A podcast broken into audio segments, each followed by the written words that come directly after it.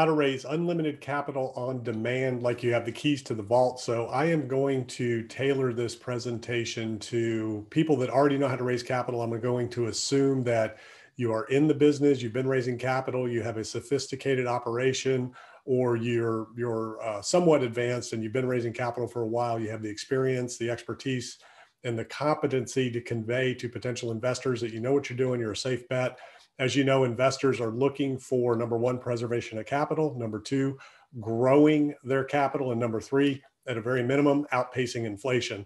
So uh, you want to make sure that you are congruent and consistent across all your platforms in your presentation, how you look, how your company looks, your investment thesis, and things like that. But at the end of the day, raising capital is all about relationships. It's a relationship business, it's a contact sport. So if you need to be raising capital for deals, for investments, for opportunities, then that needs to be your focus. So you've heard the 80 20 rule where a lot of people say 80% of your results come from uh, 20% of your efforts. Then I want to drill that down even more and take that 20% and drill that down to the 80 20. So if you, if you say 80% of your results come from 20% of your efforts, take that 20% of your efforts and where are 100% of your results coming from from those 20% of efforts and then focus 100% on that. So if you need to raise capital and you want to raise capital uh, on a regular basis, then you need to be thinking about what are the one or two things that I need to be doing every single day that is 100% results oriented, focused on bringing additional capital in. And understand that raising capital is a business. It's a business, it's a system, it's a strategy, and it takes consistency.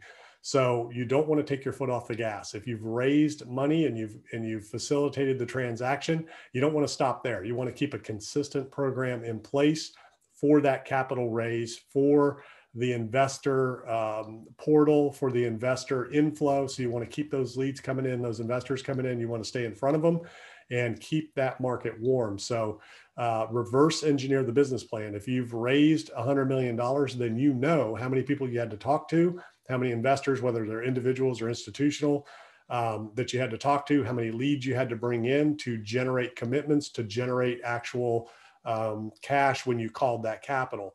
So just reverse engineer that and say if you've raised $100 million and it took a thousand investors to do that, um, and it took 2,000 leads to get those thousand investors, then now you need to know what you need to do to get the next level and you know where you need to go to find them. So you want to use all of the platforms, all the mediums available to you. Social media is huge in this day and age. Again, it's a relationship sport, it's a contact sport. So people need to know who you are. They need to get to know you. They need to like you and they need to trust you. You've heard that know, like, and trust. So they need to know you, number one, know who you are, what you do, and what you have to offer. Um, raising capital is all about serving others, it's providing the capital a place to go where it can grow and it can be safe. It can be preserved and it can grow. So number one, you're offering a service that that people and institutions need. Capital is looking for a place to go. It's looking for safe places to go. It's looking for safe ways to grow and outplace inflation. So you want to make sure that um, that you understand who those investors are, what it is they're looking for, and you got to stay in front of them all the time. And, and they need to know what it is that you're doing, the opportunities that you have to serve them, and understand you're always coming from a standpoint of service. You're providing them an opportunity that they need, a resource that they need. Number two, they need to like you. So you have to get yourself out there, be in front of them so that, you know, people do business with those that they like um, you know, there are exceptions to all the rules, but number one, they need to like you. They need to get to know you, make sure they like you, make sure they know that you're competent, you're capable, and that you're honest and trustworthy, and that you have integrity.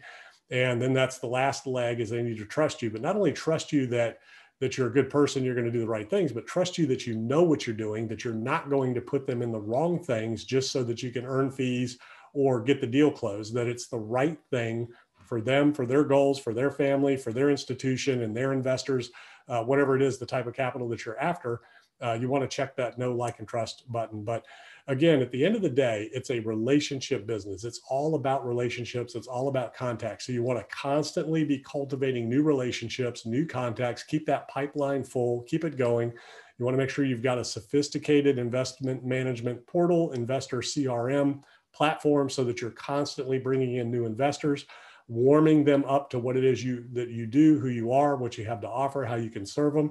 And you want to be serving the right opportunities to the right investors at the right time uh, that fulfills their goals and their needs. So again, you're serving others. It's a relationship business. You want to be mindful of what it is the investors are looking for, and you want to serve them the right thing at the right time. You want to bring them the opportunities that you're looking that they're looking for. So you don't want to push an investment that may not fit their criteria. That's one of the biggest mistakes that um, capital raisers make. Number one is taking their foot off the gas, thinking that uh, they they can just keep going back to the well instead of digging their well deeper and digging more wells. Number two, it's bringing and trying to force the wrong deals and opportunities to the wrong investors. Um, sure, you can present opportunities to somebody that may not be in their wheelhouse, but if they've said no, just move on. Don't try to convince them that this is a deal of a lifetime, opportunity of a lifetime, and all that. Sophisticated investors know the opportunity of a lifetime comes along every day. So unless you have the next Facebook or the next Twitter or the next Tesla, uh, there is no opportunity of a lifetime. Everybody knows that that comes along every day, sophisticated investors. So, again, uh, you want to make sure that you're constantly cultivating those relationships, bringing new people into the pipeline, keeping your um, profiles, your internet presence, social media platforms all consistent and congruent, and uh, constantly providing value to your audience, serving your audience, and find other ways to be helpful and, and, and of service to them. You want to use educational based marketing. So you want to put information out there to your core audience. You could have different mes- messages to different audiences of investors that's relative to them, that's going to benefit them in other areas of their life and their business, not just all about what you do and what you have to offer. There are going to be times to promote and to market your deals but in the interim, as far as keeping your contacts warm, your relationships solid, you want to provide service all the time. You want to be a go to resource for your investors for anything that is beneficial to them and to their career, their business, and their lives so that they constantly come to you for that information and for that resource. So remember, it's a relationship business, it's a relationship sport, it's a contact sport. So you want to constantly be cultivating uh, relationships, new relationships. You want to reverse engineer the business plan. How many investors do I need? How many leads do I need uh, that become warm, uh, soft commitments that become actual capital when you call it? So uh, constantly be filling that pipeline, bringing it in, and using those numbers and those KPIs to determine uh, how much capital you can raise. And that's really the key to unlocking the vault when it comes to raising capital. It's understanding that it is a business, it's a relationship business, it's a contact sport, and you start with the end goal in mind. I need to raise $100 million in capital. This is how many leads I need uh, to get this many soft commitments, to get this uh, many people to actually fund those commitments. So um, that is raising unlim- unlimited capital on demand and how to get the keys to the vault.